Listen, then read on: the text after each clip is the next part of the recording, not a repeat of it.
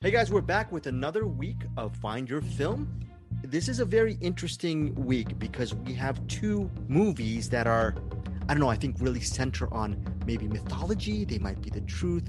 There's a lot of wa- there's water involved. There is there are stamps. Bruce Purkey, the abominable Dr. Perks. Are you a stamp collector? Have you ever been or ever been a stamp collector? Never. Never been a stamp collector. Have you ever been a Eric Holmes? Have you ever been a deep sea diver? Have you have you fixed ships or anything in the deep? Have you, Absolutely not.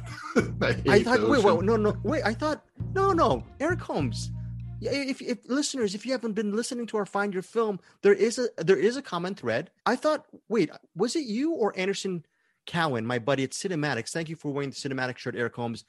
One of you guys was a huge fan of fish and marine life. Was that you, Eric Holmes? I thought it was no, you. that would, that was No? a hundred percent Anderson. so, so what so what would happen if we put you do, deep down in the sea with with some regalia deep sea diving regalia how I- long would you survive there So if, if I went down deep sea, I would see an anglerfish, shit my pants, they'd be attracted to the scent and eat me alive. so never ever someone gave you a thousand dollars eric holmes stay down down down there in the ocean for about 10 minutes would you do it For a thousand? okay good right Pro- probably not for a thousand. Like uh, th- there's a there's a price I would though. oh, I, I, okay. think, I think just a thousand bucks, like the time it would take to get there, you know, be like I just work a normal job and you know. Well, you know, Eric Holmes, I was just he does have a I don't even I don't even know if it's a fear. You have an aversion to fish or just a dislike of fish or especially, especially ones with teeth, okay. and so they do this. are you not a fan? have, And have little light bulbs hanging in front of their head. that is not a joke. No. That is Megalodons, no. Piranhas, flying piranhas, especially not. okay. So do you get un- uncomfortable? Do you even eat fish? I, I mean, I know there's Yeah. not going to be a okay. Yeah. You eat okay sushi. Okay, so good. Uni. I know you like uni or uni. You like uni, right? That's the urchin. Yeah, urchin. You no, like urchin no, that, Oh, no, that, no. Uh, it. I, I haven't had any good uni. Uh, well, I'll I'll just say that it, if it's good, I haven't had the good version yet. Everything I've tasted of the uni always tastes like earwax. Oh, kind of. earwax. Okay. Yeah. Uh, Bruce Purkey, Not that I know what earwax tastes like. I don't. Yeah, right. No, no, Mm. no, no. We we've never tasted earwax. None of us. We're we're clean, we're respectable gentlemen. Bruce Purkey, are you a sushi guy? Are you a deep sea deep diving guy? Are you a marine guy? No. Uh, what? Um, I've eaten some sushi. I like sushi. I haven't. I'm not an expert at it. I've eaten some sushi casually. Oh, I got a question for you, Greg. Are Uh-oh. you a philatelist? Philatelist? I yeah, I I philatel a lot, and maybe that's why I don't date too much. No, I'm sorry. What what is a philat? What is a philatelist? What is a? I'm sorry, I was kidding, listeners. No, I wasn't. But what is a philat? What is a philatelist, Bruce? It's a stamp collector. Oh, That's for, you oh, asked me. America, don't, don't you know what? Don't start with the with the sophisticated. We're gonna get really sophisticated this episode. Eric Holmes, speak, not- bring him- not- speak- Yes, sir. Not to get more off the rails than what we've already Yes, I done. and apologize it's for been that. three minutes into the show. I apologize but uh that. I did uh I did trivia with my coworker Tammy every day at work, and Okay. philatelist came up today. And I'm like, oh, this is a stamp collector. How'd you know that? Funny thing. that is amazing. Uh, out of two, out of the three of us knew what a philatelist is, and Eric. That means Eric Holmes and Bruce Purkey are way more intelligent than I am, and I'm going to show my stupidity as we review a couple of these movies. The reason why we talked about stamp collecting and deep sea diving is stamp collecting is a big part of this documentary. I, I don't know if I should say that. Do, oh, oh, Bruce Purkey's bringing out the air quotes. Is this a documentary or is this a whole wholly made up thing? It's called The Penny Black. That's the first big feature we're going to be doing. And then after that, we're talking about deep sea diving. No, there's no Jacques Cousteau stuff. There's no uni or uni eating. There's no sushi eating. Undina, Undina is a movie that is really interesting. It's an indie film, very interesting about a woman who may have a connection to the waters, the sea. It might be based on myth. Also being covered today is I might might be covering today is Dr. Perks, aka Dr. Phibes. Did you go out on the town to your local theater today to bring back some news? Uh, yeah, I went and watched with my son. We went and watched A Quiet Place Part Two. Quiet Place Part Two, and you know we're also going to bring out. I I I just want to say I'm excited to hear what you said about that. At the end of this program, we're also going to going to be covering a Vincent Price film called The Abominable Dr. Phibes or Fibs, Phibes, right? Dr. Mm-hmm. Phibes. And that is Bruce Purkey's choice. That was foisted on me because of the what's in the box rules. I have to, they saw Rams, he saw Rams, and Eric saw Rams last week. And now he made me see The Abominable Dr. Phibes. Eric Holmes, have you ever seen that movie before, or was this also your first time watching it? It was my first time watching it. And in the past, I thought I did, but I think I got that uh, confused with the Cabinet of Dr. Caligari. Mm. Pretty much Doctor weird name, like it, it all jumbles in my head. But especially after watching it, I'm like, no, I've never seen this one before. But we'll Yes. talk about it, and I can't wait. We will talk about it. It's interesting. After we recorded last week's episode of Find Your Film, Bruce Purkey was really excited to get us on the Abominable Doctor Phibes train, and he actually sent us some really cool links where we could see it. Even showed us some better links where we could watch it. So I'm assuming this movie might be near and dear to Bruce Purkey's heart. We'll see if Eric and I loved it just as much as Bruce did. Just FYI, if you didn't listen to last week's episode, I really love Rams and I was so excited to hear and happy to hear that Bruce Purkey and Eric Holmes also loved Rams. So, without further ado, let us get right into the meat of things. The Penny Black. I, I was really looking for a movie to watch, an indie movie for us to watch. I was under the gun, and I just pretty much took this out of a hat and thinking it's like some kind of indie documentary. Might as well spotlight it. It's described as a nonfiction noir thriller. Okay, so that is what the publicists are calling it. Interesting, they're calling it that. That's the main thing. Shouldn't it be a documentary though? Why is it not called a documentary? Uh, Is the publicist is he or she uh, showing their hand regarding the Penny Black?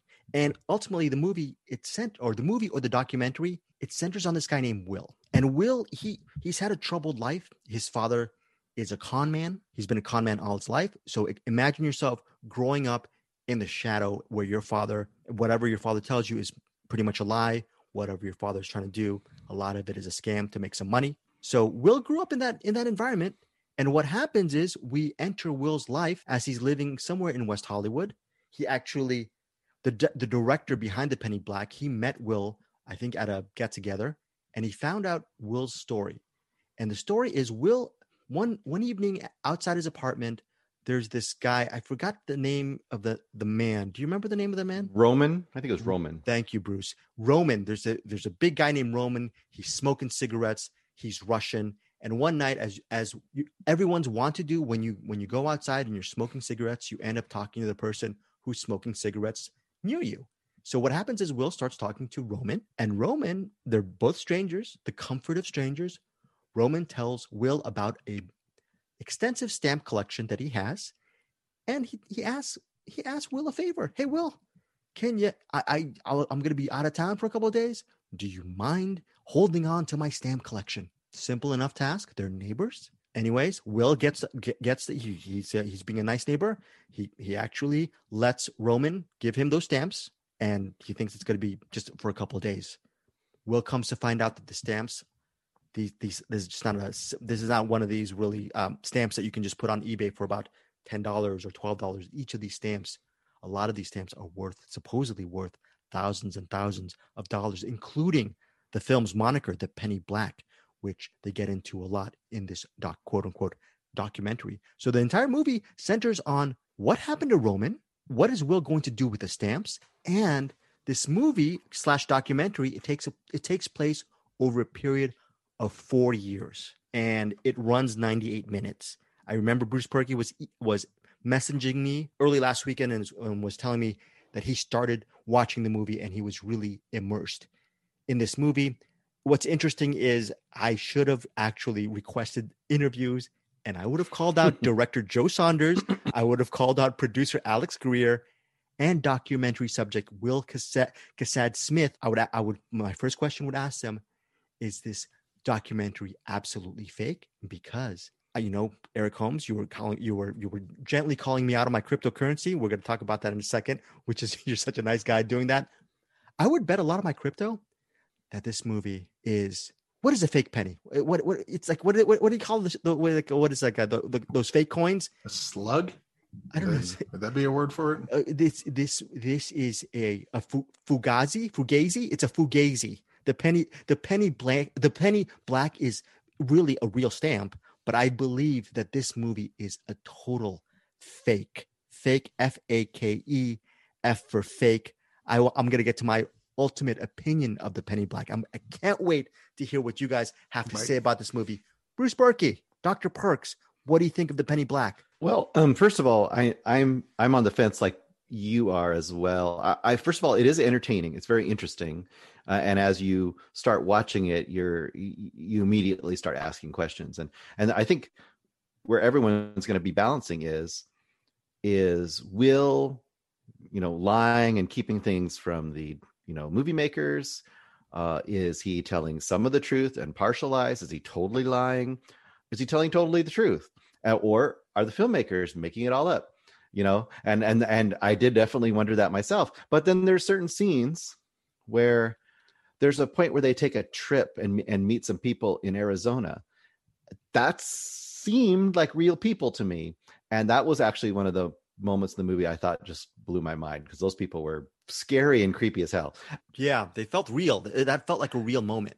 this is one of those movies that kind of lives in that weird space, kind of like Catfish or, um, you know, pick your favorite Blair Witch kind of movie where they might be putting us on all the way, you know, or it might be that, like, once again, I'm just kind of repeating myself. It might be the truth. They're telling us the total truth. And this Will guy is some level of deceptive. I'm kind of up in the air on it as far as the truth or the validity of it but i'm not up in the air on saying it's it's a it's a worthwhile watch i think if it sounds interesting to you i think it's an interesting watch if it doesn't sound interesting to you you might be then just you know don't dive into it at all That is very cool. Bruce Purkey, The Penny Black, currently out on all digital platforms this week.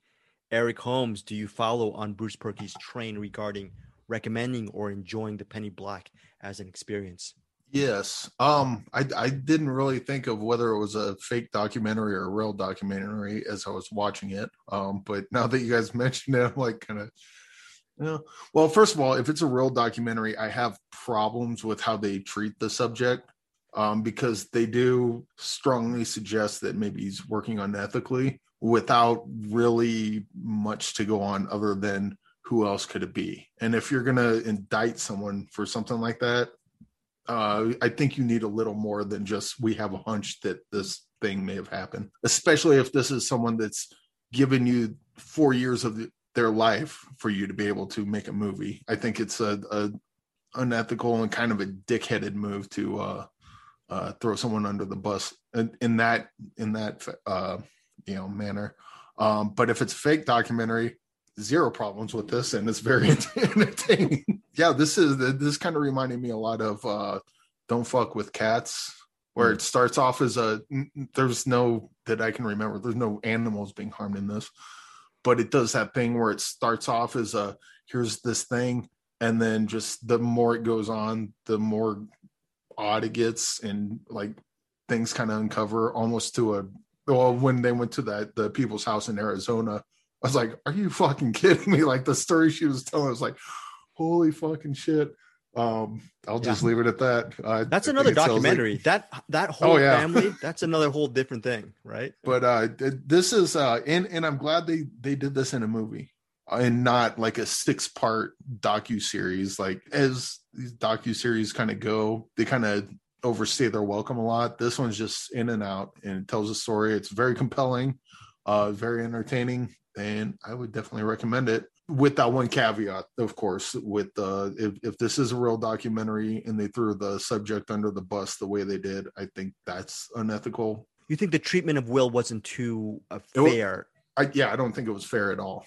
But again, if this is a fake documentary, that's just a storyline, and you know whatever. I'm fine with it. I'm less of a humanitarian, and uh, I, uh, that and then Eric Holmes is. He's a very good good man. I'm gonna say the same thing for Bruce Purkey. I'll vouch for him as well. Yeah, I, I'm I'm pretty much a sociopath. So whether this movie is a fake or real, I was entertained. I was really cool, and you know what? Maybe they treated Will the wrong way, but they, they got some good stuff. They got some really good stuff out of Will, and you don't understand. You like Bruce was saying, you don't know if Will's telling the truth. there is something that happens to one of the stamp books. We're not going to get into what happens to it, and you're wondering, hmm, maybe Will is has something to do with what happened to one of the stamp books, and then it cuts to a certain. I know what I know what Eric Holmes saying. There is a certain situation in editing where if you know, and sometimes it's all about the editing and the way this movie is edited. It can paint Will in a certain way, especially if you love, I don't know,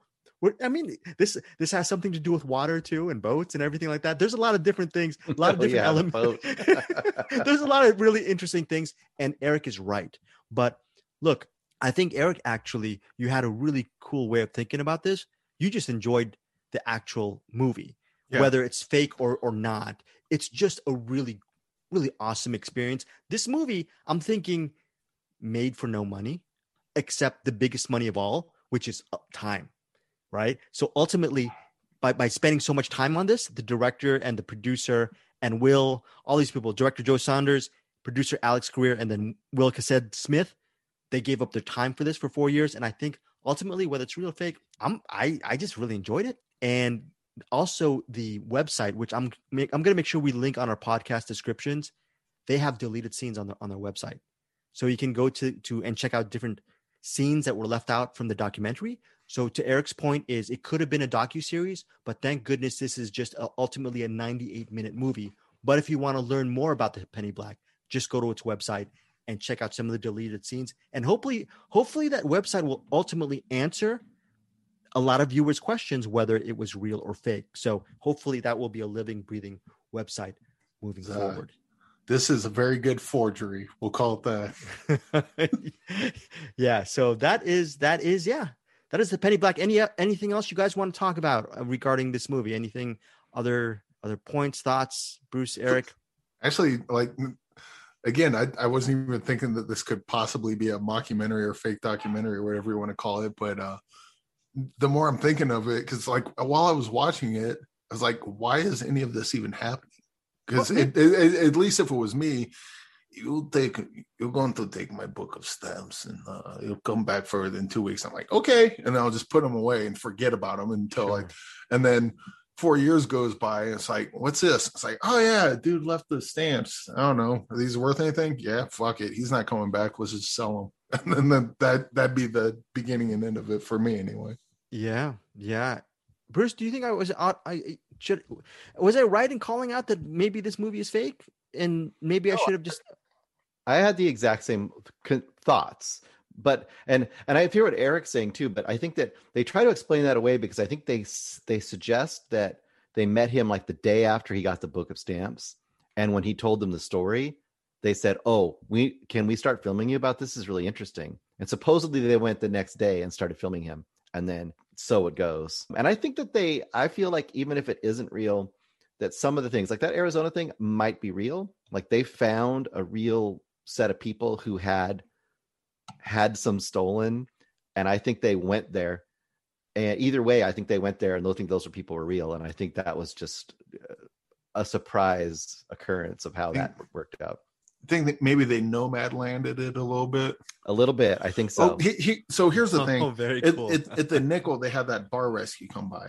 One that uh, is triple nickel. You probably find it on YouTube or whatever. You know, the producers come in probably a month, couple weeks before they actually shoot the thing, and uh, they kind of talk about. You know, they interview everyone that works there and kind of get an idea of like what the storyline they want is. And I don't know about the other bars, but I know at the nickel, uh, they're like, oh yeah, we could play this up, we could play this up, and I'm going to be this character. You know, like uh, they, it was it was realistic, and it wasn't scripted. As in, they came Bar Rescue came in and said, you're going to do this and you're going to do this, but everyone kind of knew what time it was and they knew what they were doing. So it was like, we're going to play this up a little bit, and like every, I, I wonder if maybe perhaps this is one of those things where maybe uh Roman's not in on it. The the pe- people in Arizona's not into it, but maybe Will is in on it. it could have even been something Yes. as simple and i don't want to give spoilers but it could have been something as simple as the actual basic event occurred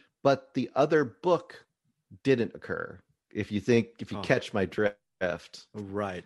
Right. And that could have been a way to keep everybody that's not the main people being themselves and actually in the real situation and letting all those, you know, put, setting out the private investigator, doing all those things. But the one aspect of that other book might have not been real. So that could have caused a whole twist in it too. The best best lesson at all to learn about this, whether it's fake or not, just because it's in a documentary doesn't mean it's true. yeah. Yeah, Sorry. I'm- you know what? The, the filmmakers. Check your sources. yeah, right. No, wait, the filmmakers, if they ever come out and saying this whole thing or most of it, like Bruce, uh, is false, they could come out and say this is also a movie, a documentary about the veracity of documentaries, and they could have made a very salient point, right? Either way, this is this movie hits home. I Yeah. solid recommend for me. Solid, Bruce, solid. Yes. Solid. recommend. Eric Holmes. Yeah, absolutely. Wow, surprising. I thought the Penny Black was going. To, I was going to actually apologize. That oh, I'm sorry, guys. We have to cover this one movie because we need a movie to cover this week. So glad it was the Penny Black. And listeners, tell us. Tell you know I'm, I'm probably tell Eric and Bruce are more likable than me. Tell tell them what you think of this movie and tell tell us if you think this movie is all fake, all true, or maybe a little bit of both. Okay, so that's the Penny Black available now on digital all digital platforms. Our second featured movie is a movie that we can't pronounce, but we're going to try to pronounce. I thought it was initially called Undine, but the way they pronounce her name is Undina. And Undina is based on a, I think, a myth, a, a myth of a water nymph, Bruce Purkey, sort of. I don't even know what the, Yeah. th- it's it's based on mythology, okay? But about a, a woman and from the waters and everything like that. And she, there's something, and I don't, you know, honestly, I don't even want to explain the myth because that might actually lead to the unfurling of the story just know that Undine or Undina, Undina, played by by Paula Beer. Yeah, Beer is B E E R. Paula Beer, she's fantastic in this movie.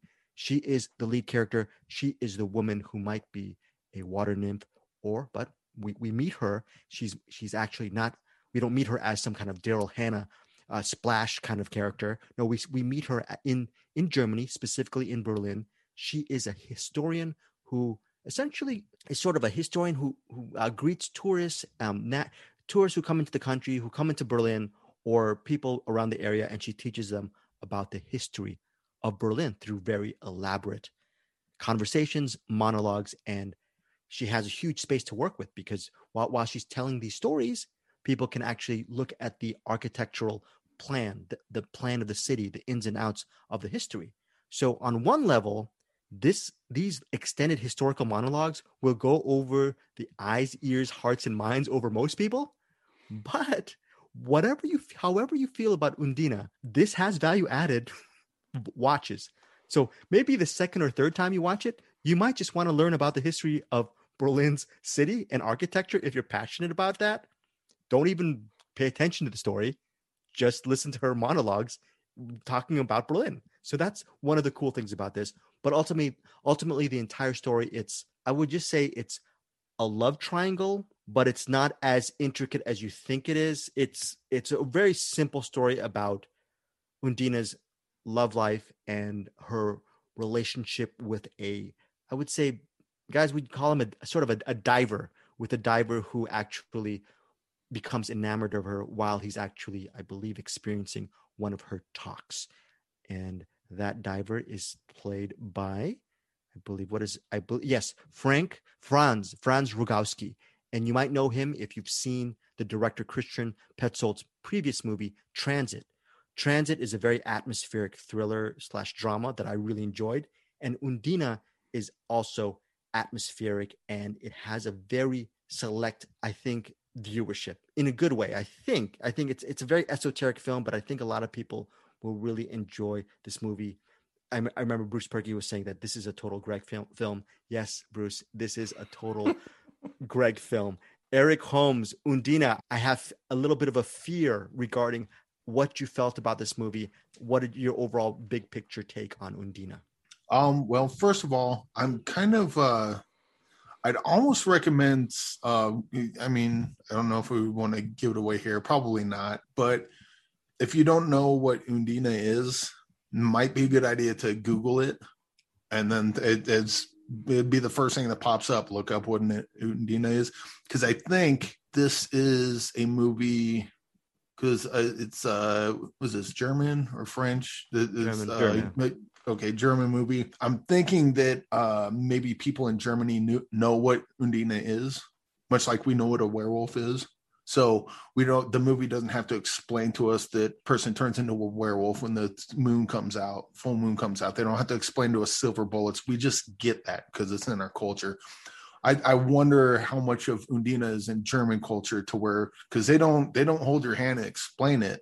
Yeah. It's almost as if they just assume you know.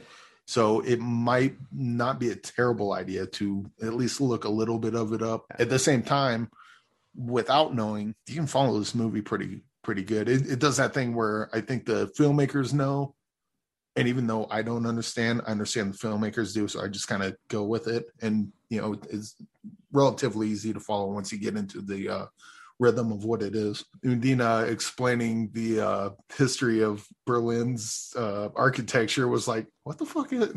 Okay.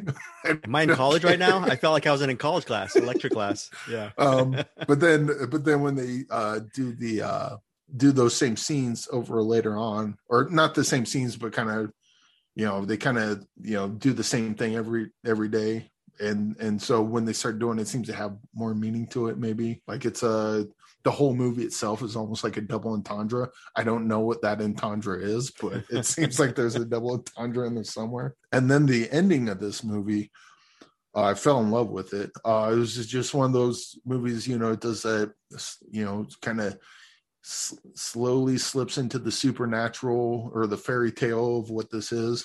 And then it just ends in such like a really dark way, you know, not like everybody dies, blah, blah, but it's like, uh, I, I guess somber maybe, but yeah, this is, this is uh, this movie moved me in ways I wasn't expecting, and I, I kind of liked it. Uh, I I didn't like the way I was feeling all the times watching it, but overall it was quite effective, and uh, I think this was, was a good one. And he's not just a diver, but he is underwater welder. And uh, Thank you. The, the, Thank you. the I, I do know how to weld, and I've even uh, did stick welding before, not underwater because I'm not crazy, but but uh, yeah, watching those scenes was like, oh, that's pretty cool. That's not bad to weld. That weld looks like shit, but you know whatever. you know, I, I agree with you, Eric Holmes. I, I was I was surprisingly moved by this film. And Bruce Purkey, I'm going to throw it to you. Were you surprisingly moved by this film as well? Did it grip you, or did you feel distanced by, I guess, that es- the uh, esoteric narrative? Um, I thought it was good. I would definitely recommend it. I, I didn't quite go to the extent that it, I felt it could have gone for me. I actually agree wholeheartedly with what Eric said too. I don't think that there's anything, any detriment to knowing the mythology of this. I didn't until about I went about halfway through and looked it up. And then I kind of was like, oh, okay. Some of those, because there's things that are happening throughout that kind of seem symbolic. And you're like, but what is that supposed to mean? I, you know, it's supposed to mean something and you're not like getting what it is. At least I wasn't. And it helped me to kind of have that framework. Kind of, and it isn't the story of Cinderella, but it's kind of like you have a movie called Cinderella, right? But it was like modern times and very urban. You'd be like, okay, Cinderella in urban times. I understand this. And I, I feel like Eric's probably right. And people that know that mythology or that what that is about, maybe in Germany or Europe or wherever, kind of go in off the bat with that framework. So they're fitting this modern story into that framework, which I think is helpful. The other thing that I kept thinking of, and that's why I thought of you, Greg, is I kept thinking of Vertigo. I Mm. thought of the of Vertigo a lot with this movie because this movie, not the story isn't Vertigo, so don't get yourselves twisted on that, guys. But in the aspect of this is really going for and hits it mostly going for this kind of haunted, kind of haunted grasping for love in Yeah. these characters, and it keeps doing this thing that's for me was very Vertigo esque. That it will repeat uh, scenes. Like there's a scene where you're walking around the edge of a wall to see an outside cafe and it repeats that view. There's multiple scenes where you repeat a view, but the context has changed or the viewer has changed or what they're viewing has changed. And I think that kind of it's kind of also speaks to what Eric was saying, where as things happened later in the movie that had happened earlier, they kind of build meaning. They kind of have a more an emotional meaning because you've had the earlier version to kind of give you context. So I think all that stuff works really well. It didn't quite push up over the edge, but it was pretty close. Oh, and last thing I wanted to say, uh, Franz, if if he is not the German uh, Joaquin Phoenix, right. I don't know who is. well, that's Franz, right? We mentioned Franz Rogowski. He's just one of those actors, and it's rare. I don't know if you guys agree with me. It's you just put him, and you, it's one of those actors you just put him or her in, in the scene, and whatever. You'll just follow them sitting down looking into space and you're transfixed. Whereas most people, you're going, okay, we're, we're wasting time here. Let's cut to the next scene. But guys like that, you're just really into. And that's, he's the lead in Transit. And hmm. Transit mm. has that very languorous type of pacing to it. And it wouldn't work if it didn't have someone like that version of Joaquin Phoenix as a lead. So, and we, yeah. Yeah. And last thing I wanted to say is, and I feel like their chemistry is really good.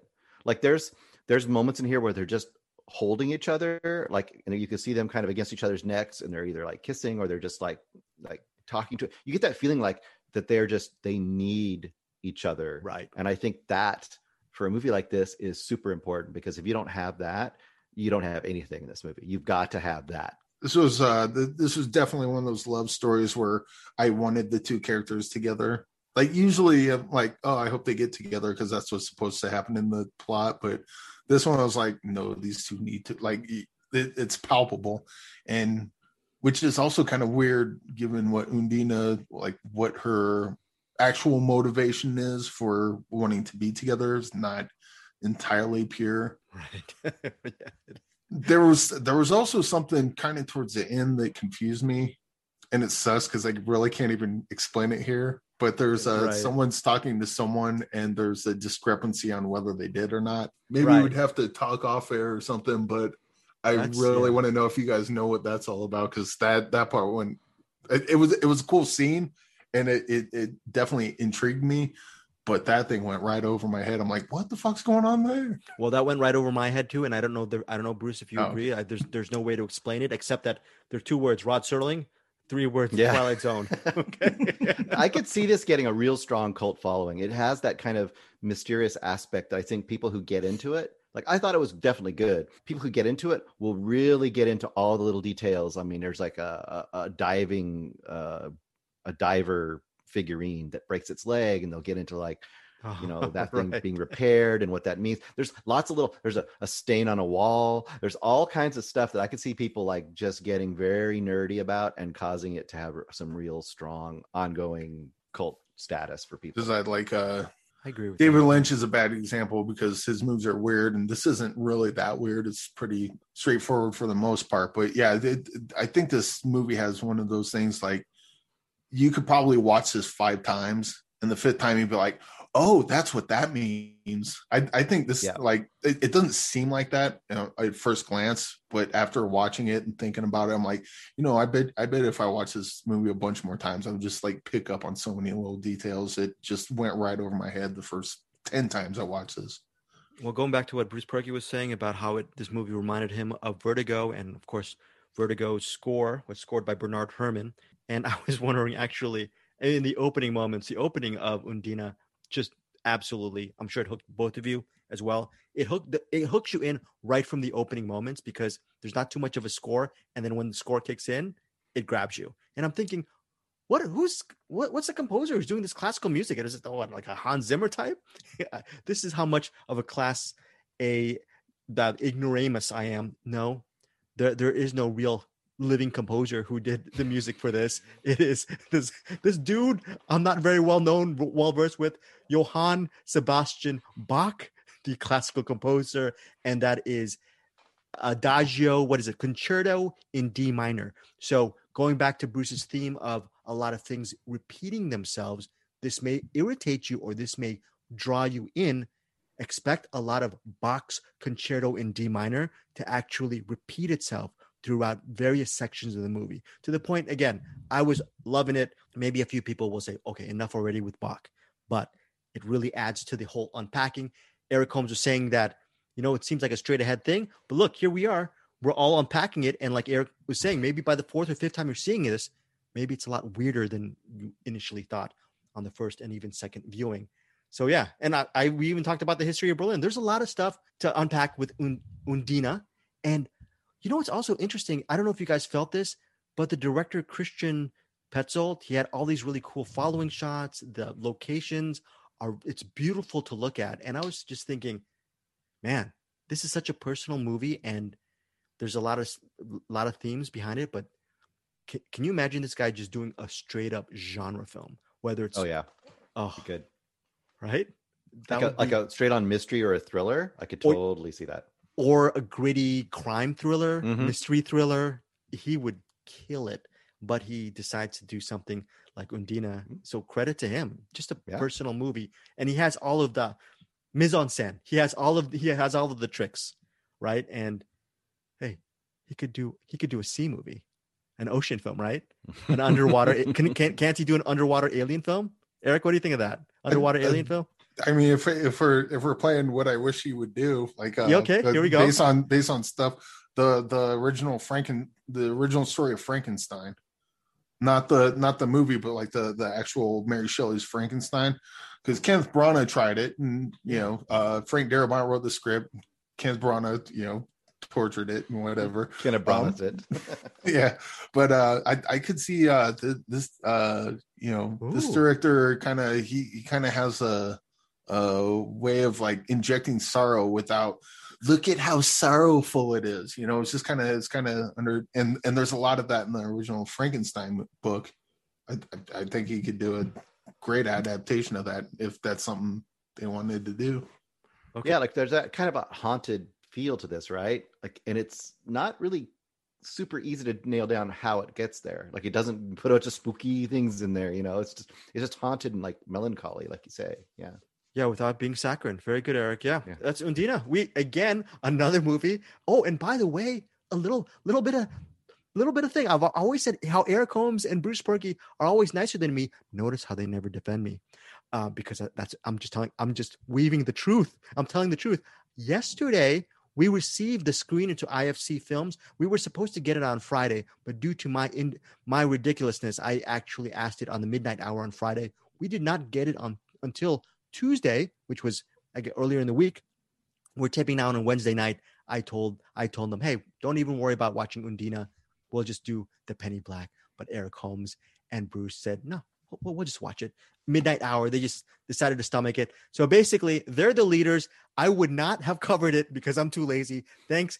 Please thank Bruce Purkey and Eric Holmes for actually being real podcasters and making me see Undine. It was a very pleasurable experience. Were you guys actually worried that this movie might suck? Because I, I thought it was going to suck. Oh, oh, okay. I, I had I had no idea what it was going to be until I put it on, and then I was like just kind of confused until I wasn't, and then I was like I kind of like this a lot. So Okay, strong strong recommendation for me. Uh, Bruce Purkey, solid recommendation for you. And Yep. good, Yep. solid, solid for you, Eric. Solid. Okay, solid. Rec- okay, so all solids for us, and that is Undine. That is our second and final featured review for this week. And Undine opens June fourth in theaters and on digital and VOD platforms. So, listeners, if any of you still love staying at home like me, I'm not. I'm still not going to theaters for for a little bit of a spell. Check it out on digital and VOD. But if you're more outgoing like Eric Holmes and Bruce Purkey, check it out also in theaters. So those are our two big movies. We are doing our now our weekly recommends. Bruce Purkey, A Quiet Place Part Two. Eric Holmes, I know you're going to watch that very very soon, maybe even this weekend. Did the movie live up to its original? Uh, I would say, um, yeah, right out the gate, I would say yes, yes, it does. So if you like the original A Quiet Place, I think you'll like this movie. I don't. I think it's a, a solid sequel. It's a little different uh, in style. So I would say that the original A Quiet Place, it's a lot more building up the tension, building up the tension until you finally get some monster stuff towards the end. This has a lot more monster stuff throughout. So if you felt like maybe the first one held back a little bit too much for you, you might like this even better. If you thought the first one was just perfect, this one might be a slight downgrade for you, but not not much. Basic concept. I saw the theater today, by the way, with my oldest son, and he liked it quite a bit too. Uh, 20 people in the theater, just yeah. Wednesday, so you know. So the basic concept. Uh, if you've seen the other one, I'm not going to spoil it, but let's just say this one has a little mini pre-title sequence, about a 10 minute sequence that says day one, and you get to see the beginning of what happened. And then after the titles we come back to directly after where the last movie ended and basically continue that story. I'm not going to get too many of the details of it because uh, it's a monster movie, right? So if you go in for a monster movie where you don't want to make noise or you're going to cause the monsters to get you, this movie does a lot of that. As far as actors, you have Emily Blunt back, you have uh, Cillian Murphy. So if you have haven't seen him lately, he plays a big role in this, and he does a really good job. And the kids are back in this, and they're just as good as they were before. There are a few preposterous moments where you're like, why is that person doing that? And there's a few of those, but not too bad. And this doesn't definitely doesn't go down into the territory that we complained about a few weeks ago with another movie, which we won't talk about.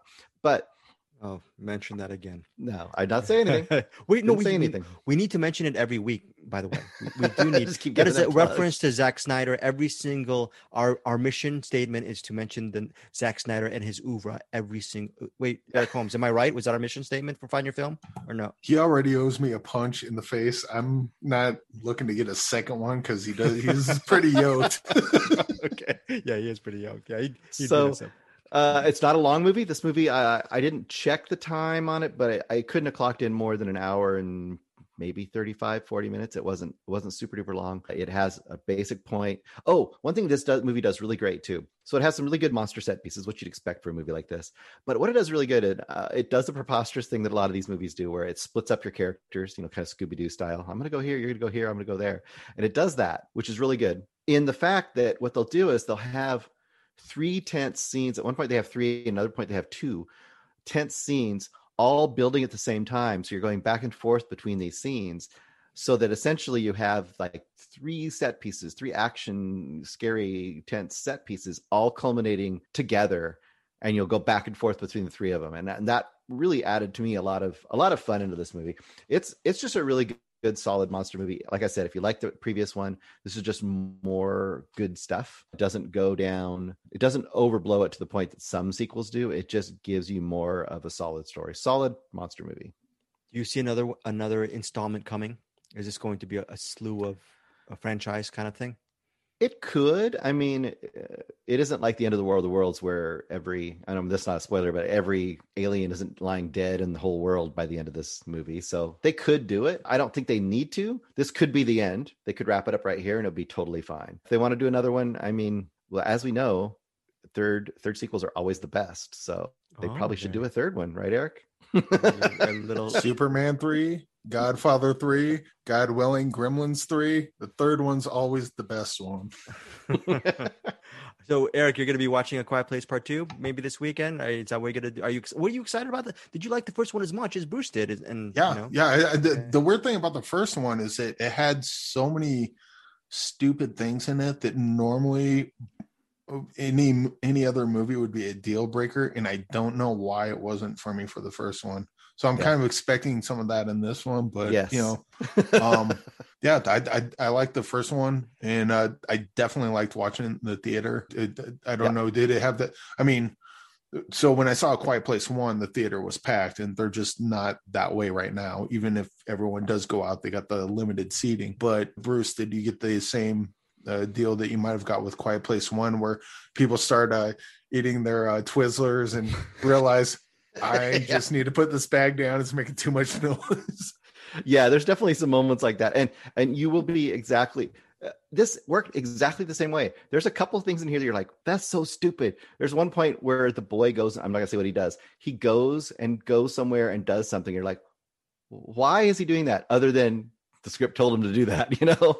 But uh, i think that the the actual editing and the care the care in the way the tense scenes play out just lets you forgive it because it's it's just entertaining. You know what I mean? And you're like, okay, it's a stupid monster movie. They're gonna do stupid things because it's a stupid monster movie, you know. But I think almost it's probably less stupid stuff. I think in this one in some ways, uh, and it's a little more expansive too. You get to see a little more of the apocalyptic world, which is kind of nice. You you get out of that little because the other one was pretty much just in that farmhouse almost the whole time. This one definitely goes further away, which is kind of I, I enjoy an apocalyptic thing to see a little more of that world. So um yeah, I think you'll enjoy it. And yes, everyone's like cr- crunching their stuff and stuff. okay so It's that good. that's a quiet place what part two a quiet place two is currently out now in theaters bruce before we get to eric holmes do you have one more recommendation that you want to throw out there or Um, I think I'll just tease one. I'm probably next week we'll talk about at least one of them. If I talk about two, one of them will probably be Bo Burnham's Inside, which just got released on Netflix. Uh, I'm I'm about three quarters of the way through it, and it's pretty amazing. So, And we haven't done a director spotlight in a spell. That is, I'm going to Yes. put that all on me because I'm actually trying to revamp my website, Deepest Dream, and I'm going to actually start putting the archives now onto that site. I actually have a summer break in about two weeks. So once that starts, all of that archiving will finally, after a full year of promises, will begin. Well, now that said, that's why we're, we're we've been procrastinating. I've been I've been holding it back. But once we get it cleared, Bruce Purkey, in about a week uh, and or, or in change, what can we Mhm. expect as far as director spotlight goes?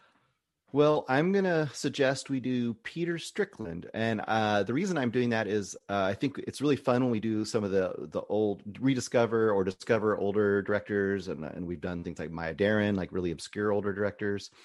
But I also like to occasionally feature a director that's maybe up and coming now and doing really interesting work, even if they're not a classic director yet. They maybe they will be. So it's kind of fun to have someone like that also, so that if we do end up liking them, you're looking forward to another movie from them and that can be coming out. So Peter Strickland, we're going to do In Fabric and we're going to do The Duke of Burgundy. Those are both available. You can stream them, I think, for rent. Maybe, maybe one of them. I think In Fabric might be available free to stream in a couple places too. Uh, he also did Berberian Sound System, which I've seen a long time ago and want to revisit at some point. And uh, he did another movie called Katalin Varga, which I have not seen. Really interesting British director. These are very acquired tastes and very unusual films. I would probably not suggest it to Angie Clark. I'm just going to say that out of the I'm not gate. suggest it to Angie Clark. Okay, May not be for her. May not be for Angie. Yeah, that's Angie Clark. Definitely listen to our episode with Angie where we actually do a deep dive on the Elia Kazan film Wild River. What a great Yes. choice from Angie Clark, a friend of the show, our friend. Period. Now, yeah. So has Peter has Strickland has he done a classic? You think out of those two movies where I think Duke of Burgundy, Duke and Burgundy is a pretty great film all the way through. And I think it has a soundtrack that, if nothing else, I think you especially, Greg, but I think it's a an amazing soundtrack. In Fabric is two thirds fucking fantastic and one third uh, really weird. It makes a turn at about the two third mark. You'll be like, what? Why did we do that?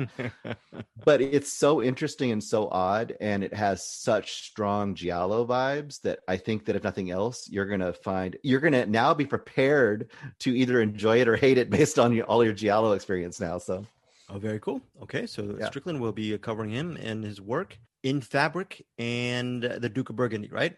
Mhm. In a week and a half. Okay, so that's really cool. Eric Holmes, let's get to to your recommendations for this week. All right. Well, I saw a movie on Netflix that's uh 6.9 out of 10 on IMDb. So already we're starting off great. Okay, is that a, is that a Penny Black reference? Is that true? Is that a true reference? Is that a true rating, or did you just make that up, right? Just just for the entertainment of it all. Uh, Uh, where is uh-oh. it? i Here we think go. he has a news alert in his phone that makes it Uh, come up that way Oh, very good. How dare? 6.9 out of 10. Okay, very good. How dare I Penny Black you? You're correct. Eric Holmes is, t- is Um, the soothsayer. Soothsayer. Go ahead. it's okay. IMDb calls this a 2020 release. I and it may have been on. I I, I don't know. I I just found it this week, so I, I watched it, and it's called Black Holes: The Edge of All We Know. You may remember not long ago, uh, the world uh, was uh, presented with a orange yellowish picture and a lot of black of uh, our first first sight of a black hole we finally saw a black hole. Um, you may have read in the news about how they achieved that that blurry picture, and this is a documentary of exactly that. The Event Horizon Telescope. There's telescopes. Don't remember how many of them. There's a bunch of telescopes all over the Earth.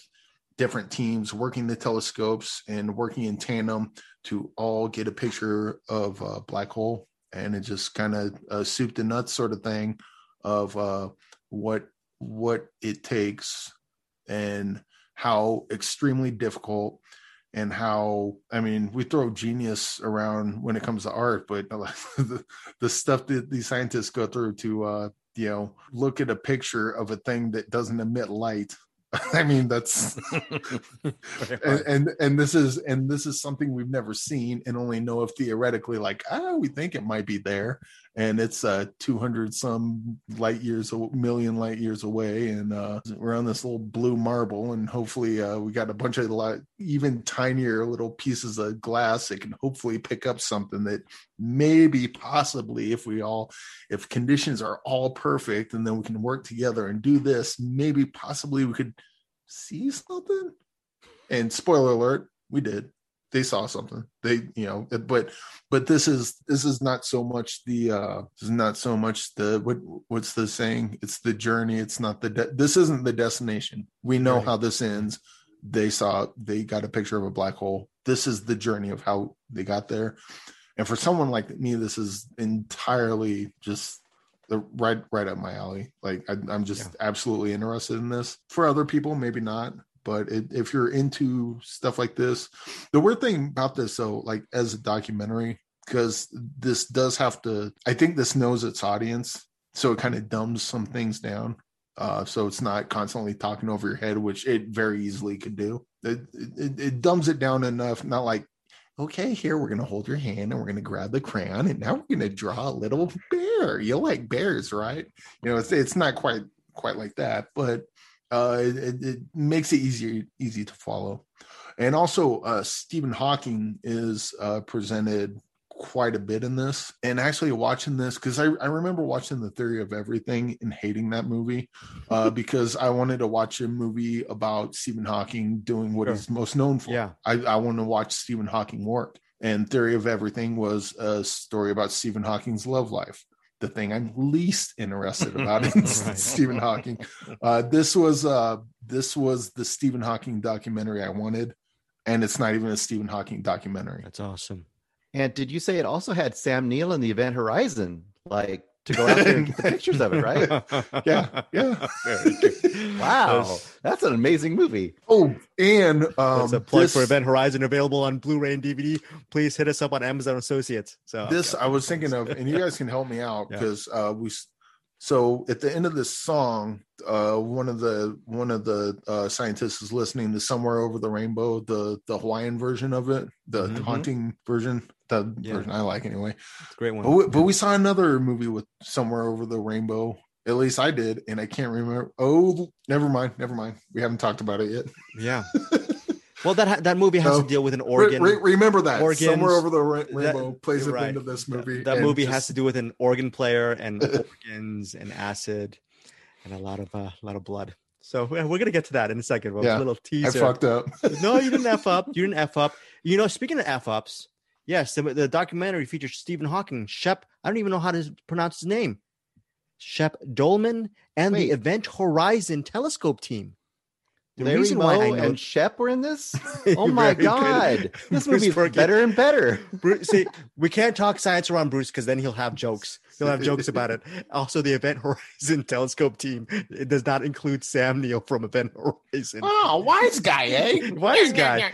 The reason why I know this is black hole is the edge of all we know. It's it's because a wonderful publicist who I should have gotten back to. I just opened up an email from February fifth pitching the black black hole is the edge of all we know and asking if we would be interested in a- an interview with the director or scientist Katie Bouman. So sorry, Eric.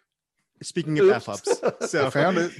I found it regardless. yeah, I'm gl- I'm glad that you found it, Eric. Host. But but like you said, it's currently streaming on Netflix. Is that where you got it? Is that how Yeah. you got it? Okay, good. And oh, I, I, there's also another thing. So the very first image you see is like uh, uh space, you know, just a bunch of stars, and then you see like a, a, a, a air quotes black hole. It's just basically a black circle in front of stars, so you can barely Yeah. see it.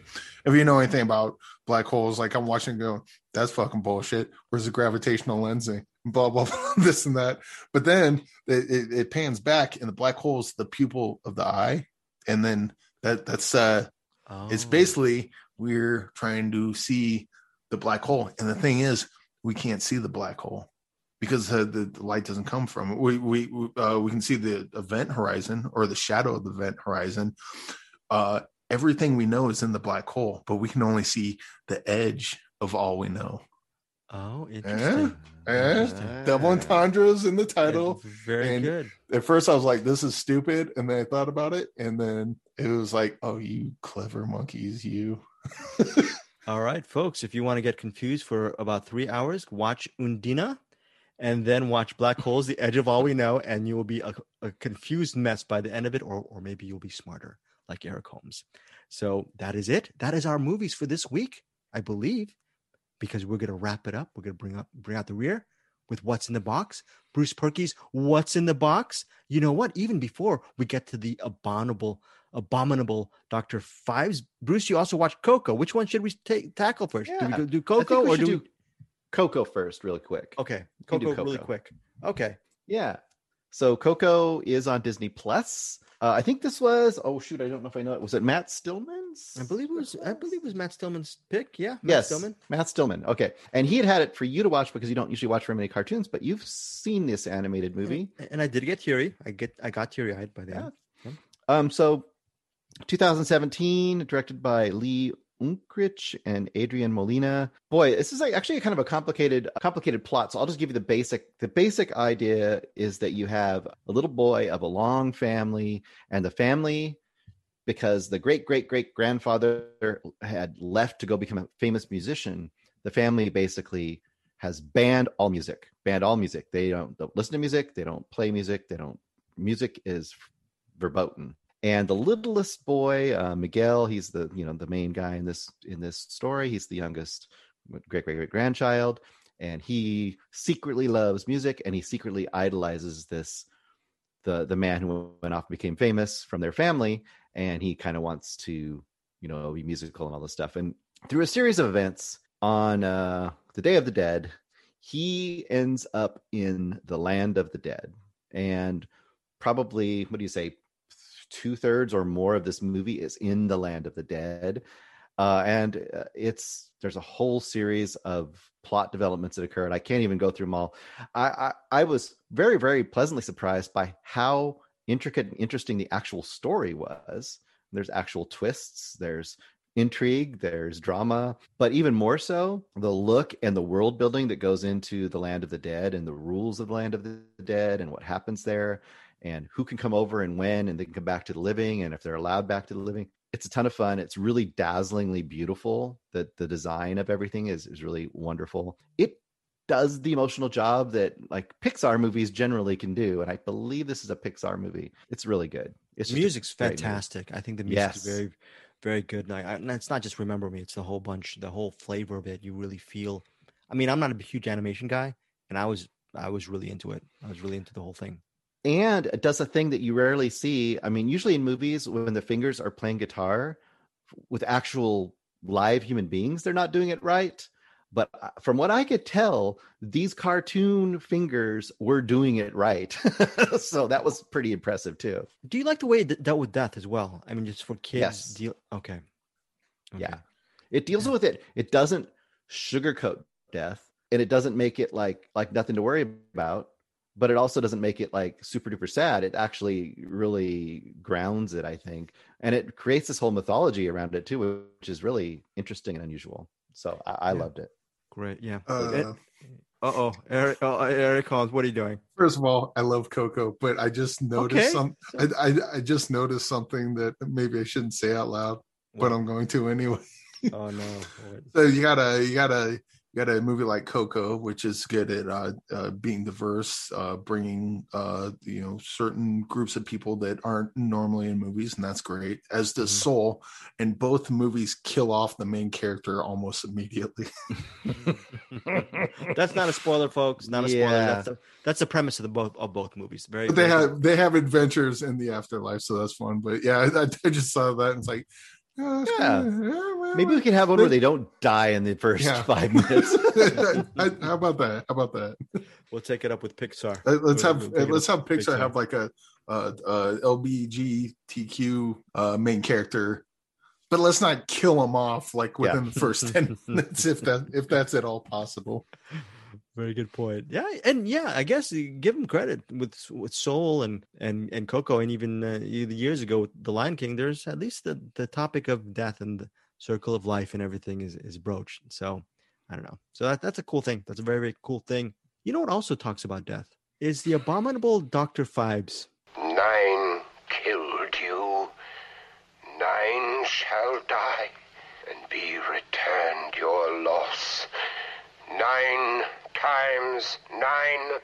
Made in 1971, it was released May 18, 1971. Bruce, I'm, I'm going to let you take this in a second. It's 94 minutes. It's directed by this guy named Robert Fuest, F U E S T. I had no idea who the bleeping bleep this guy was. All I know is he directed Vincent Price and Joseph Cotten in a movie. that is some kind of bleeping pairing, and I am so glad that I was actually able to see that pairing work in its full glory. And I'm just gonna I'm gonna get to you, Bruce, in a second. I'm just gonna say the IMDb summary of the plot. Quote: A doctor, scientist, organist, and biblical scholar, Anton Phibes, played by Vincent Price, seeks revenge on the nine doctors he considers responsible for his wife's death. There, that's the IMDb summary. We can work it off that way. I'm to give my, my reactions on this in a second. Bruce, why did why was why was this movie a, a selection for you? Why did you want me to, me and Eric to see it? Well, this has been kind of a lifelong favorite of mine. I, I watched this, God knows how long ago, like probably in the late 70s or early 80s on some you know midnight marquee horror you know channel but um yeah i've seen it a few times in my life and when it got brought up recently i don't know how it got brought up recently on the page on our CinemAddicts page there the go join the group cinematic group it's really fun I was surprised by how many people had not even heard of it, especially people like people that are really cinephiles. And I was like, well, if they haven't heard of it, then I, some people need to check this out. Because if nothing else, even if this isn't your style of movie, it's really stylish and really unusual and it's something that should at least be in your radar. Basic thing to note about this so you talk about him having revenge.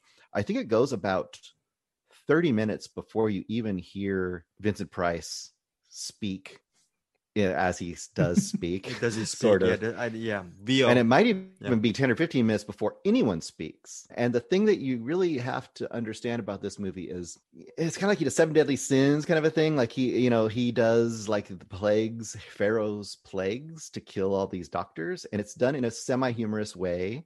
It's done in very interesting and stylishly. There's some stuff here that's even almost saw like in the way that it progresses these traps that he sets up but most importantly, the lair of Dr. Phibes is to me something glorious. It's this art deco wind up band weird set and he is almost like i don't know like phantom of the opera or something. It's very very how dare you. Yeah. He's, he's like phantom of the paradise. Yes. It actually is closer to phantom of the paradise. That's true. And we can't go any further without mentioning that his assistant, Vulnavia, played by Virginia North, is spectacular. I I love the combination of her and Vincent Price in this movie.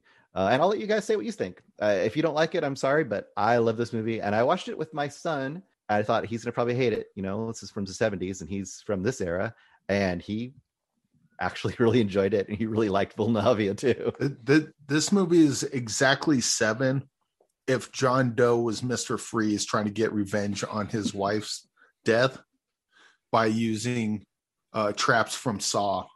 Like the, the, the, fact that like Mr. Freeze, well, uh, Mr. Freeze probably came out before this, but the the character anyway. But the uh, Seven and Saw have to be so heavily inspired by this because they pretty much rip off Doctor Phibes almost uh, not beat for beat, but I mean, it's you know, you do the uh, elevator pitch for Doctor Phibes, and someone didn't know, they'd be like, "Oh, that's seven. No, it's not seven. Saw? No, Doctor Phibes. Oh, what's that?" and uh, the the fact that uh, Vincent Price doesn't talk really because he uses uh, he, I, I kind of wish I kind of wish he didn't talk at all in this. That yeah. that would that would have just really set it over the top for me, and because especially since he was such a big star back then, and having a, a completely silent role uh, would have been sweet. Uh, yeah, this is. I'm I'm actually kind of sad this got away from me for as long as it did, but this movie is pretty pretty freaking fantastic across the board. You know, there's there's some spots here and there that are kind of uh, campy ish, probably you know just because of the technology of the day trying to do the effects that they do. But this is yeah, this is a really really good really good movie and I was thi- I, I was thinking it would be kind of ripe for a remake these days, but they already did it twice in Seven and Saw, so good job. Yeah, the abominable Doctor Phibes. One of the things that absolutely is it's a big. I I like to say having the rug pulled out from you because this whole movie that's what it does. The entire movie is plays tricks on you the whole time. The opening is just right out of you don't know what the heck you're you're thinking to yourself. What who, who why are they why are they playing music? Who are these animated things playing? What's this band? What what is going on? For the first five to seven minutes, you're probably clueless. And ultimately, this narrative, without giving too much away, we mentioned Joseph Cotten. He plays the doctor, the main person that Dr. Phibes is going after. So it's a kind of a Dr. Dr. Phibes and Joseph Cotten as the doctor. What's his doctor's name? Dr. Vesalius. Vesalius, Vesalius. yes. It's a doctor on doctor kind of crime. You're waiting for that final showdown. All that said, Bruce, who's the main character in the movie? For me, it's Vulnavia. Okay, that is Bruce channeling his inner man, inner child. Yes, because yes, she is she is very beautiful. She's very magnetic. No, the main character is Peter Jeffrey. We don't even know who Peter Jeffrey is. Oh, yeah. He plays Detective Inspector Trout. This whole Yeah. movie is Detective Detective Inspector Trout. Eric Holmes mentioned Saw. It's one of those things where you go, "Oh, Saw. Is it really about the killer? Is it really about the themes?" No. Sometimes the ultimate character is probably the protagonist, the lead. Is sometimes the person you forget the most. And by the end of the movie, you're gonna forget that Detective Inspector Trout, played by Peter Jeffrey, convincingly, he's very funny, by the way, because he's Mm. a little bit bumbling. He does a good job. He's very brave, but he does have his bumbles. He's the main character. He's the main guy. He, he's the anchor of the entire narrative. That said, whenever I was going to say Peter Cushing, how can I? That that's sacrilege. Vincent Price is fantastic in this movie with with having really nothing to say, but whatever he does say, whether it's through that like voice box that's just kind of attached to his thing, Plug I, I, I'm gonna, I'm gonna, I'm gonna peacefully agree with, uh, disagree with you, Eric Holmes. I loved actually having him speak because whatever comes out of his mouth is just, just ridiculous Oh, yeah. monologues about love and Nine, well, nine shall die. Nine, well, nine. it's just ridiculous. It's just ridiculous stuff coming out of his mouth. And yeah, Vincent Price just really nails it. So this is to me a near perfect movie. What's a little bit frustrating for me is that director Robert Fuest, or I've looked at his body of work and I definitely want to see more of his stuff. He should have just based on what he pulled off with this movie. And I know there's a sequel. I'm sure you, you've already seen the sequel, Bruce Purkey. But this director showed he has a lot of skill. And I'm so I if I could turn back time, I would give this guy just tentpole films. He just has this. This movie is so out there, and it just nails all of its out there moments. In my opinion, it does get campy, but even in its campy campy moments, Oh. I was never never lost me. Eric, The the the movie's also funny and not like laughing Yeah. at it because it's so bad. Like it actually has legitimate humor to it. And it's clever. It's, it's there's some Yeah. moments that are very clever. Yeah, Yeah, and and it's it's it's kind of uh like the the tone goes all over the place, but it it does that to bring up Gremlins again. The when it's trying to nail comedy, it nails it. When it's trying to nail horror, it nails it. When it's trying to nail mystery, it nails it. When it's trying to nail musical, it nails that too. Like it, it, it's almost like right. every everything it tries, it does it well. And Mhm. everything kind of uh, slips into each other and just works like on paper this movie should just be a hot mess and one of the worst movies ever it is not it's not even close. almost masterful really It is. It's very masterful. And you know what? You talked about like even just the comedy or some of those genius places. I never expected the comedy to arise from moments that are on a normal movie would be a throwaway line. It's just because uh, ultimately this ends up being uh, almost like a procedural because they're following right. But during the moments when you think, okay, it's okay to actually breathe and say stupid lines that just forward the plot. Nope. The script injects some comedic moments between incidental characters that have nothing to do with Cotton or Price. It, so there's just comedy amongst a lot of the ensemble. And I really love that was just um, pretty much chef's kiss to me because a lot of unexpected genius in places that you never just thought it'd be. So, Bruce, going back to you, just final thoughts on Oh, I just was gonna say uh, it's funny you mentioned Peter Cushing because I think originally they wanted Doctor Vesalius to be played by Peter Cushing, like that's Oh. who they wanted, but his he wasn't able to do it, so they got Joseph Cotten. Yeah, I totally agree with you. I think one of the other things that I, I kind of always strikes me when I watch this, every time I watch it, I, I catch different things, and I, and I and I love it. It just this is one of those comfort movies for me, probably partially nostalgia, but I think it also like some of those moments where you're just sitting there listening to the music and they're just sitting there in their lair is just so almost relaxing, but. I also love how every time they go to do another murder, I don't know how you guys how it struck you guys, but each time they go to do it, you're like, okay, what is he up to? What is he doing? Like every time there's a mystery to what he's going to do, so you want to get the reveal of like what curse is being played and how he's playing it out. Be there's one point where they stop a car on the side of the road and you see him pull this machine, this weird silver machine out of his car, and you're like, what is that? So there's that element of that kind of propels it propels it forward i think in a lot of ways and it's very perverse because you're pulling for the death. That's very yeah you are totally It's a perverse entertainment, but it, it's it's a guilty pleasure, and each death is done perfectly. Uh, you know, I, yes, I, I I don't know if it'll be good or not, but I'm curious to watch the sequel to this, if only to see if he drinks from his neck again. yeah the sequel i'll just say the sequel is not near as good but it is entertaining it has entertaining moments for sure um i won't tell you It ju- How it goes? Is there a neck drink scene? That's all I want to know. i you know i can't remember it's been a while since i've seen it i, I believe there is a neck drink scene there it doesn't soul. quite have the glorious style of this one but once again this is not available to stream like hardly anywhere Oh, unbelievable. And here, and here's the, this old dvd that i got with the split is like 50 or 60 bucks if you want to go buy it unbelievable, unbelievable. Yeah. So hey, by the way, the Joseph Cotten character, the doctor, they, I mean, it could have been just your average a hole doctor, but not not gonna give too much away. But it's actually a layered character. You're actually conflicted whether you want him to be to be killed by the end. You're actually Yeah. conflicted. and say what Right. you will, but that final trap, that final trap is absolutely saw. Oh, Absolutely saw. It is like Eric is nodding his head. He agrees absolutely too. It's yeah. So look at look up this movie. Uh, there are places to find it. We I'm not going to say exactly where, but you can figure it out. You're smart. Yeah, you can look, folks. I mean, YouTube doesn't sponsor us. Go to YouTube, type in the abominable Doctor Phibes. There are going to be. I think Bruce sent me some really good transfers. You can always email bruceperky at gmail.com. I'm gonna out you, Bruce. But anyways, don't do it, don't go through Bruce for that. Just go to YouTube, go find it, go find a nice transfer. As of this recording, it's available. I, I guess like uh, Eric, what you've always been passionate about, it's it's sort of a fair use kind of video. So it's out now on YouTube. You can stream it for free. can't get it anywhere else. Yeah. Yeah, stupid. I mean, I mean, honestly, that sucks because I the transfer for you, Bruce. Is it okay on DVD? It's probably. I It's okay. I, I would definitely upgrade this though to a Blu-ray or something because I think it looks the scenes, especially in that in their lair and stuff, are so beautiful.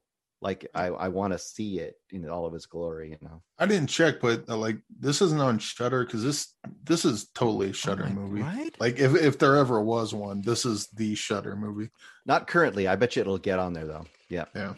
Okay, and then Bruce to finally, uh, he's gonna pick what's in the box. What's in the bleeping box? what's in the box, Bruce? Very good. Nine. What? Nine. I. Ten. Undina, Undina. Gonna terrorize. Oh, by the way, neighborhood. somewhere over the rainbow, some somewhere over Oh, the yeah. rainbow, over the rainbow, and one for my baby, one for the road. If you like both movie, both songs, they are featured Yeah. in all its glory in the abominable Doctor Yes. Phibes. Yeah, so- Set 'em up, yeah, so- So yeah, that that's what I was getting at with the uh, Black Holes Edge of All We Know. They played somewhere of the rainbow at the end of that, and I watched that after watching Doctor Phibes, and I was like, that is weird. wow, isn't that weird?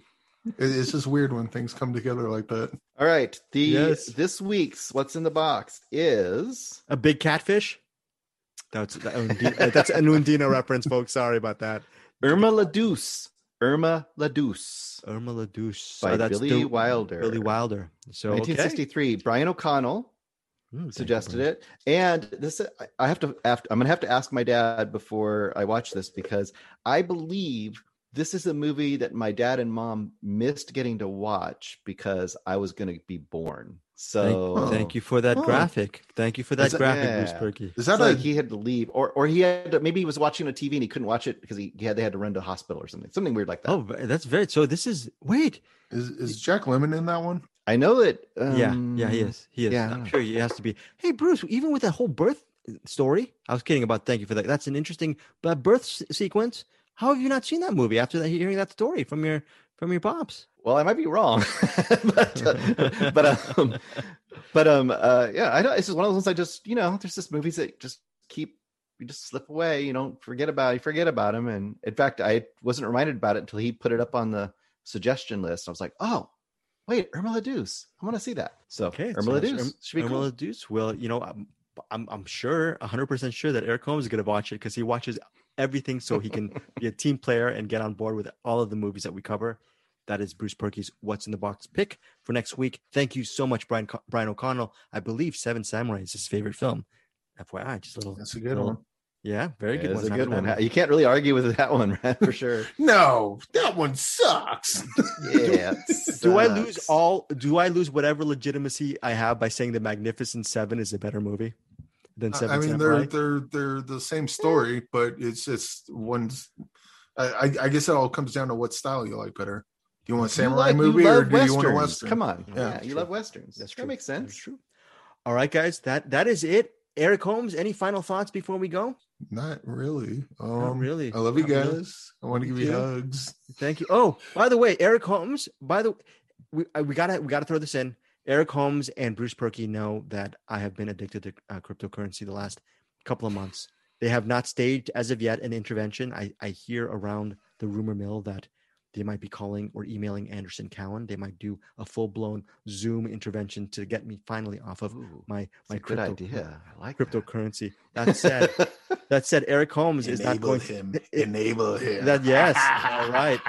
That said, Eric, uh, maybe Bruce Purkey is a little bit more smarter, but Er- Eric Holmes is trying to enable us because right now, thank you, listeners, for actually supporting us here on Find Your Film and CinemAddicts. The way you can support us, we don't have a Patreon, but if you rent or purchase any of the movies that we recommend via our Amazon links, we are members of the Amazon Associates Program.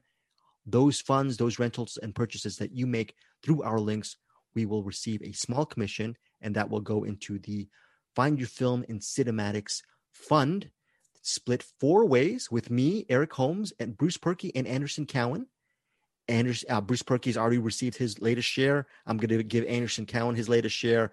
I, of course, am the first one to pocket it, and I, I make sure to, to keep a little bit off the side so any, none of these guys know what's going on behind the scenes because I'm corrupt. But then Eric Holmes, being the purest out of them all, I would I, I was going to give him his 25% of the share, and he said, "No, Greg, you know what we got to do." Eric Holmes, tell our listeners what you decided to do with your 25% of the treasure of the Sierra Madre Amazon Associates program share. What did you decide to do? What is your dastardly Dr. Phibes Undina operation? Well, Greg, I've decided to embrace the dark side of cryptocurrency and enable you to take my share. So what's Yeah. going to happen is Eric Put it into a thing and figure it out. He's, he's going to put 25%. He's going to give it to me, and I'm going to actually start the Find Your Film and CinemAddicts crypto fund, that 25%. So if you're Oh. in, oh, yes, sir. Eric Holmes. Maybe Yes, sir. Uh, because maybe if it does well, like let, let's say it just blows up. The, and with the 25% cryptocurrency or a podcast? let- Which one? Or Uh, both? bo- what? Which one? Both. Let, Both. us say so. Let's say you put in the cryptocurrency thing, Okay, yes, and it, it's one of those things that blow up. Mhm. And likely you put it in, it might make a couple bucks or go down or you know do what Right. those things normally do. But let's say, let's just say, You're talking to Dan Tanna from Las Vegas here. I'm going to make it go up, buddy. Robert let's just say, yes. theoretically, this is one of those things that blows up, and Yes, sir. that that twenty five percent actually makes a mint. Well, yes. Maybe that could be a lot of money to give to someone to fund a film. Maybe that could be something that uh, we could donate to a uh, Wow. a Kickstarter campaign. And we've done a couple of those in the past. Okay. And Okay. and that, that, that this could be a this could because we know how much you like talking about cryptocurrency. And this could be that thing, like probably not every week because I, I don't think it would fluctuate that much, but maybe once a month. Like you check on it. Hey Greg, how's it going? Oh, it tanked. Well, that's the end of that. Or hey Greg, how's it going? oh, it went up a certain percent, and then it's something we could follow. And then if it gets to a certain amount, we'd be like, okay, take it out, and then we'll fund a, We'll- we'll- film find- project or something. Okay. yeah, All could right. be, could be a fun thing. Bruce, what do you think of that? I think that's a great idea. I think that's an excellent idea. You know, I, should I, do I, it. I, I personally like the selfish idea of just, uh, you know, so we, you know, we, could- we could use all of the thousands of dollars that we're going to get to fund my, my, my personal, uh, Greg's getting fatter, Eclair fund. But Eric Holmes has a more societal purview of actually, we'll, we might fund some film stuff. Well, that's, well, that's a great when- idea. That's a great When- idea. when- no, that's a great when- idea. When, when you take it out, take out a percent, like the Eclair percentage for. or bury it. You could bury it in a vault under a Vegas casino and guard it by a zombie Okay, tiger. Okay. okay, that was not, that was, okay. That's a great idea. I think that's a great idea. okay, so listeners, yeah, if you want to support our, our habit, but in in all in all jest, all, all fairness aside, aside, in truth, that that's a great idea. You know what? That I guess twenty five percent of that Amazon Associates, spearheaded by Eric Holmes, he's going to figure out. He's going to lead that charge. We're going to actually keep that, and we're going to put that in crypto. And if like if and when it goes up, we will use that to fund some film projects. Sounds good. Sounds good to us. All right, and great. that's how we will find our film. Oh, oh, that's how. how we, and, and also, Eric Holmes is also our brand strategist. Very good job, Eric Holmes, on that. We are we're gonna lead out as usual. Bruce Purkey, your your uh, Dr. Perks. Uh, any any things you want to say to us, Dr. Perks? Nine. Well, nine. Okay. Uh, wait, I gotta feed my neck. Hang on. feed my neck. Okay, folks, that is a Vincent Price. That is a Vincent Price reference. We went out on a very bloody note, folks. We will see you next week. Thanks again for supporting us and listening to us on Find Your Film.